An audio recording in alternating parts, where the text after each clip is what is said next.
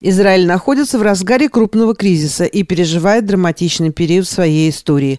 Правительство страны во главе с премьер-министром Беньямином Нетаньяху попыталось провести через израильский Кнессет несколько законопроектов, которые коренным образом изменяют баланс сил между различными ветвями власти в Израиле, значительно ослабив Верховный суд страны и предоставив почти неограниченные полномочия правящей коалиции.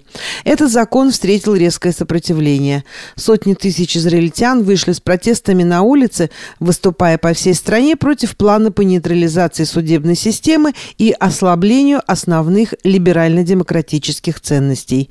В прошедшие выходные, как сообщает израильская пресса, только в Тель-Авиве протестовали 200 тысяч человек.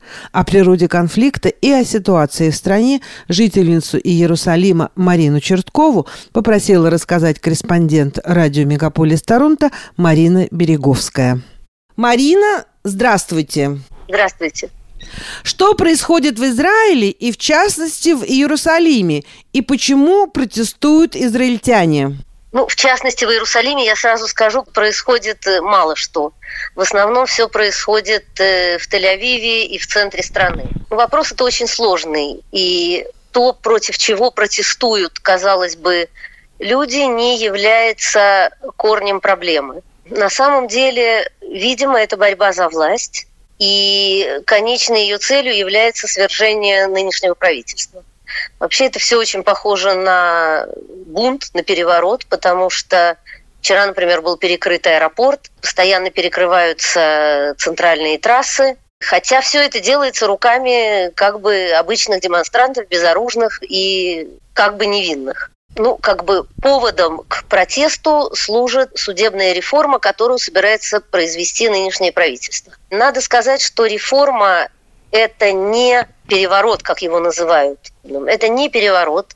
Это, во-первых, попытка вернуть законодательство к тому положению, в котором оно было 25 лет или чуть больше назад, когда председатель Верховного суда Арон Барак произвел такие изменения в реформе, вот это действительно был переворот, что у нас получилось перехлестывание как бы ветвей власти. Ну, как известно, демократическое общество зиждется на трех ветвях власти – законодательный, исполнительный и судебный.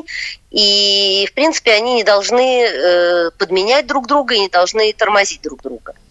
У нас же Верховному суду была придана слишком большая власть, в результате чего создалось положение, когда Верховный суд по своему желанию может выносить любое решение. То есть если правительство приняло какое-то решение или какой-то закон, Верховный суд может вмешаться и сказать «нет, нам это решение не кажется разумным». Справедливости ради надо сказать, что не так уж много правительственных решений оно опровергало.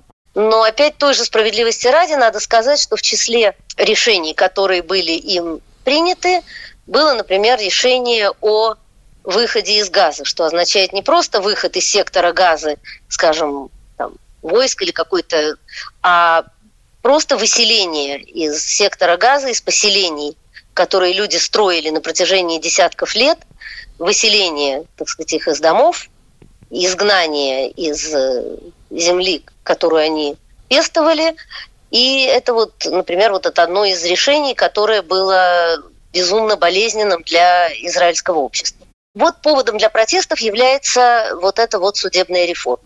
Опять-таки надо сказать, что одной из основных программных точек пришедшего э, сейчас к власти правительства, пришедшего, естественно, демократическим путем в результате выборов, выборы у нас не фальсифицируются, это вот и была судебная реформа. То есть ничего неожиданного в том, что они делают, нет. Но Дело также и в том, что коалиция составлена так, ну, она не специально так составлена, она так получилась, что в очень большой степени она состоит из людей религиозных, что очень пугает нашу светскую публику.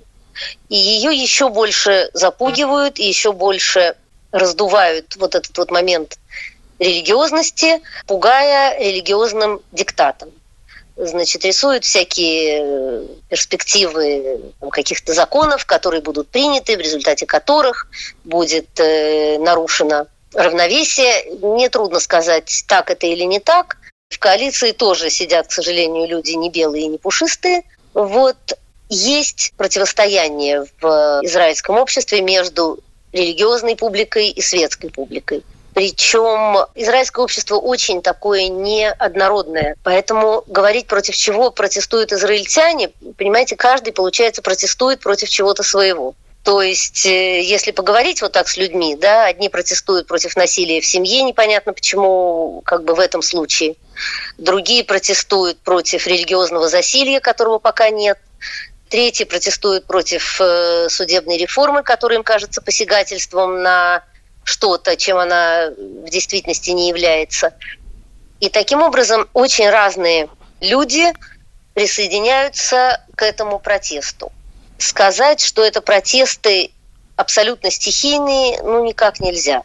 Это, безусловно, протесты организованные, это, безусловно, протесты направляемые. Если посмотреть, например, открыть там вот интернет, у меня через каждый абзац идет призыв на демонстрацию. Причем э, такие призывы очень активные и очень такие настойчивые. И это, конечно, очень неприятно и наводит на совершенно определенные мысли. Ну вот это примерно то, что происходит. Марина, ну, насколько я знаю, Нетаньягу объявил, что продвижение реформы отложено до летней сессии Кнессета. Означает ли это, что вот эти протестные настроения будут все-таки уменьшаться? Возможно, они уменьшатся, но немедленно после того, как он вчера объявил о том, что он э, притормаживает реформу, раздавались и продолжают раздаваться призывы организаторов э, демонстраций продолжать протест. Ну, вот я говорю, понятно, куда он направлен. Я очень надеюсь на то, что разумная часть израильтян, принимавшие участие в этих протестах и действительно возражавшие против судебной реформы, все-таки каким-то образом э, тоже поймет, что должен быть этому предел. Дело еще и в том, что, понимаете, например, многие протесты финансировались косвенно. Например, людям оплачивались рабочие дни, которые они проводили на демонстрациях. Но доходит до смешного. Например, у нас на работе сегодня распространили циркуляр, в котором просто объяснили, что если человек идет на демонстрацию, он должен предварительно взять день отпуска или как-то договориться со своим начальством. Но, то есть люди уже усвоили, что поход на демонстрацию – это как бы совершенно легитимная причина не выходить на работу. И, в общем, это все вызывает, конечно, большие вопросы. Еще большие вопросы вызывает э, отказ, например, резервистов являться на резервистскую службу. Это не отказ, я уверена, что эти люди патриоты Израиля, и не дай бог, если бы началась война, они бы все пришли, все бы боролись и сражались. Но явление это очень нехорошее, потому что до сих пор отказ от военной службы в Израиле был совершенно не, невероятным э, явлением, понимаете, это было позорным явлением. А сейчас оно вдруг тоже стало вот как бы оправданным. Врачи стали заявлять, что они не явятся на резервистскую службу. В общем, это очень нехорошо пахнущий такой вот э, процесс. Понимаете, хотя в демонстрациях принимает очень большое количество молодежи и вполне добропорядочных граждан, в том числе даже тех, кто голосовал за нынешнее правительство, но которым не нравится, куда это все пошло. В общем, обстановка сложная. Правильно ли я понимаю, что в протестном движении принимают участие профсоюзы? Ну, в том числе профсоюзы вообще им бы только побастовать. У нас профсоюзы без конца бастуют по тому или другому поводу. Поэтому, ну вот сегодня, например, должна была состояться всеобщая забастовка, но поскольку реформу приостановили, то ее отменили.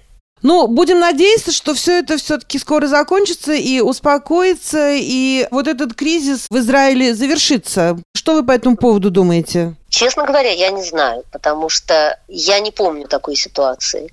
Меня, собственно говоря, больше всего страшит не, не смена власти, знаете, как в песне «Жила бы страна родная и нету других забот». Я в том смысле, что вот левое правительство, что значит в Израиле левое и правое? Левое – это за все хорошее против всего плохого, совершенно без учета обстановки, а правое – это как бы основанное на здравом смысле правительство, которое, ну, как правило, не совершает идиотских шагов, не подвергает безопасность страны, не ставит ее под вопрос, не ставит ее, не, не рискует ею, Вот, поэтому вот что-то подобное нынешней вот этой вот истерии я видела перед заключением соглашения в Осло 30 лет назад. Поэтому для меня главное, чтобы кто бы ни был у власти, не были сделаны какие-то безумные шаги, которые ставят э, страну и нас, всех граждан этой страны, в состоянии смертельной опасности. Вот это, собственно, то, чего я боюсь больше всего. А все остальное, будет реформа такая или будет она сякая, в общем, меня это волнует меньше. Ну хорошо, будем надеяться на все хорошее, тем более весна. Как сейчас она проходит в Израиле? С весной как раз у нас все в порядке. У нас сегодня была прекрасная погода, солнышко, все цветет. Ну, цветет уже давно, и вот с середины января примерно у нас равное количество дождей и солнечных дней. Все просто вот буйство цветов и красок, поэтому в этом плане все хорошо. Спасибо большое, Марина, и до новых встреч на волне радио Мегаполис Торонто. И вам тоже всего хорошего.